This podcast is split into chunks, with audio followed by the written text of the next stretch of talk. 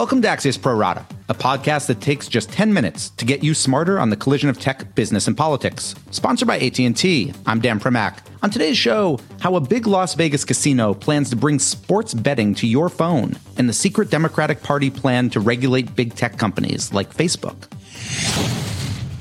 But first, hacking the next election. We're just 99 days away from the midterms, and a lot of the Sunday show conversation yesterday was about election security. In fact, a lot of the Sunday show conversation since November 2016 has been about election security. You know, whether that be fake news on Facebook or those recent indictments of 12 Russian intelligence officers who, among other things, allegedly stole information on around half a million US voters. Now, the big question here is could we also be 99 days away from real, devastating electoral interference, not just influencing your vote, but actually maybe changing your vote after you've left the school gym or church basement, or maybe making it look like you voted when you didn't. Now, this used to kind of be just tinfoil hat stuff, but as more and more voting systems use at least some technology exposed to the internet, it's become a real serious concern for cybersecurity experts. For example, last year, a group of hackers showed that some voting machines could be wirelessly accessed in just 90 minutes. And that doesn't even address potential vulnerabilities at where the voting machines and their parts are manufactured, or where they make the servers that keep the voter roll databases, or all those devices that store and tabulate the vote totals. And that last one, that can even be relevant in polling places like mine, where we still use pencils and paper ballots. The bottom line is that the core of America's democracy isn't just its Bill of Rights. It's trust in the electoral process that the person who gets the most votes actually got the most votes, and the tacit agreement that we'll all accept what our fellow citizens choose. If hackers were to destroy that trust, it could become America's own fail whale. In 30 seconds, we'll go deeper with Axios reporter Shannon Vavra. But first, this from AT&T.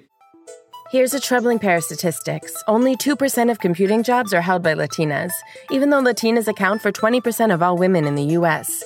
That means there's a serious lack of relatable role models to help young Latinas realize the opportunities available to them. But AT&T is helping. AT&T supports a program called Chicas, a national initiative designed to raise awareness among young Latinas and their families about careers in tech. Stick around and we'll tell you how an AT&T employee became a Chica mentor and the way she's helping her own Hispanic community.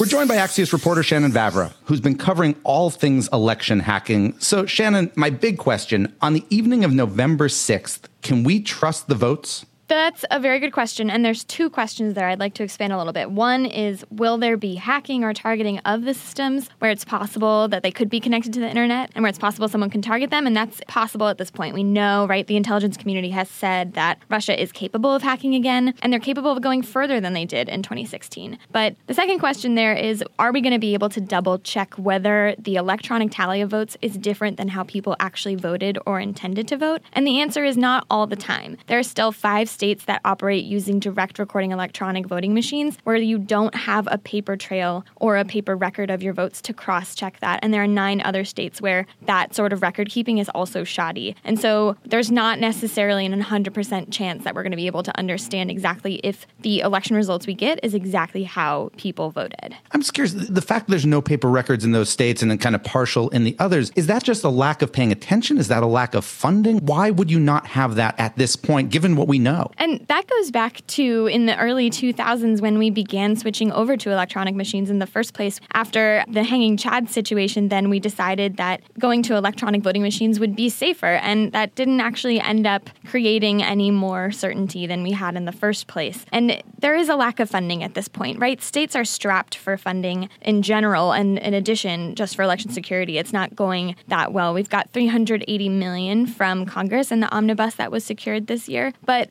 repeated efforts from House Democrats at this point to secure more funding are being shot down over and over again, and there's simply not enough. What are House Democrats trying to get generally? And more importantly, what's the argument for saying no to that? That would seem to be something bipartisan. We would like to know that the vote that I cast is the vote that is recorded that I cast. House Democrats are working to get an additional 380 million at this point, and that could change still as we move forward in the funding and budgeting process this year. But the argument against that at this point is from Republicans, it seems to be that there was an authorized amount in the Help America Vote Act, which was created in 2002, that we have now shot over given the fact that we had 380 million that was doled out this year and is in the process of being used by states. And then to your question about whether people actually care about this, they do. There's a general awareness and an increasing sense of urgency among state election officials and folks on Capitol Hill, including lawmakers and staffers alike, that this is something that needs to be addressed. But in terms of when this is going to change and be secured, we know that in a couple of states they're working to get paper records by about 2020, but it might not even happen by then. That's in years from now. It doesn't deal with this midterms. You said that there was kind of two parts to this question. The first one was this issue of hacking the way we all kind of consider hacking, both of campaigns and, and obviously of the elections themselves. Have we seen anything so far in this campaign season in terms of hacking of campaigns? Yes, we have. And that's actually some of the latest information we have. We know that Senator Jeanne Shaheen has said that her team has been targets of attacks, as well as Senator Claire McCaskill. And in McCaskill's case, her team was targeted by hackers and they used spear phishing, which is one of the easiest ways to target folks because all you have to do is click on a link and then you're sent to some site that looks legitimate, but it's really falsifying information where it will ask for your credentials. And Senator McCaskill said that her team was not successfully hacked. So, in terms of the good news here, there's some, but it doesn't look like hackers are letting up this year. And that's exactly aligning with what the intelligence community told us was going to happen.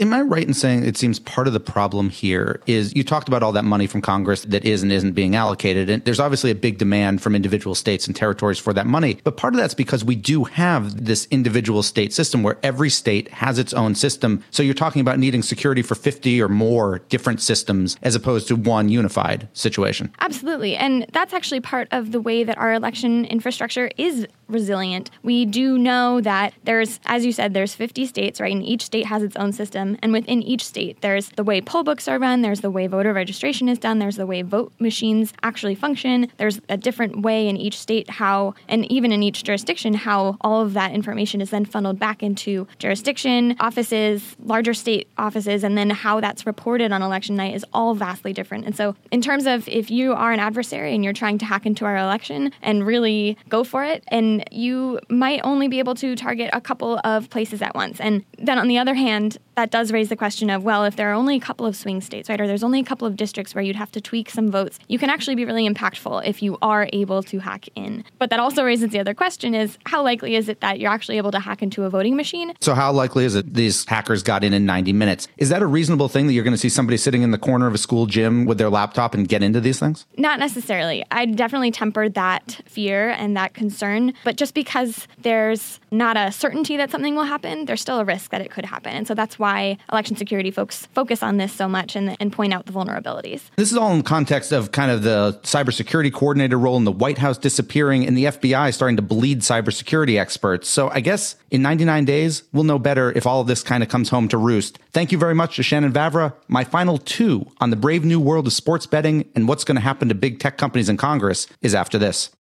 AT&T's ultimate vision to create a pipeline was explored by Emily Villeda Principe. From college scholarship to summer internship to AT&T employee, Emily is now giving back by mentoring other young Latinas.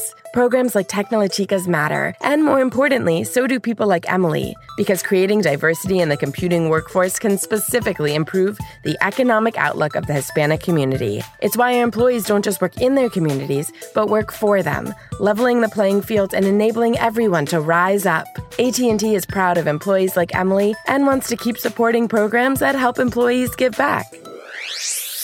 And now time for my final two. And the first up has to do with sports betting in the US, which used to be basically illegal everywhere outside of Nevada. MGM Resorts, which operates some of those big Vegas casinos like the Bellagio and the Mirage, today struck a deal with a British bookmaker to launch an online sports betting platform in the US, which it estimates could hit about 90 million Americans. Now, this is legal because the Supreme Court back in May struck down a law that stopped individual states from legalizing sports betting, which is why you can now place wagers in states like New Jersey Jersey, and Delaware. What we also saw today was a major provider of sports betting data was bought by a private equity firm, and DraftKings is out there trying to raise new money to create its own sports betting site, kind of like it wasn't allowing sports betting in the first place. Now, why all this matters is this is an expanding trend. People are investing here because they expect it to continue to grow and grow. And so Vegas is coming to your phone, even if your phone isn't coming to Vegas. And finally, Axios' David McCabe today reports that Democratic Senator Mark Warner has been quietly circulating a policy paper on how to address issues posed by big tech platforms like Facebook and Google. So he's got 20 possible fixes. Some include putting a price on user data and funding media literacy programs. He even has a proposal to make these companies liable for defamation. For example, even if there was those so-called deep fake videos or photos of you on there. But what's not in there is actually breaking up any of these big companies, kind of a new antitrust platform, which is something the Democrats actually floated last summer. And the bottom line here is that the techlash, it continues to simmer a bit beneath the surface, particularly among Democrats. But for now, Democrats basically have no power to do anything about it. So policy papers is all we'll get, at least until next January. And we're done. Thanks to producers Adam Gracia and Tim Shovers. And be sure to follow us all day at Axios.com and sign up for my pro rata newsletter at signup.axios.com. Have a great National Cheesecake Day, and we'll be back tomorrow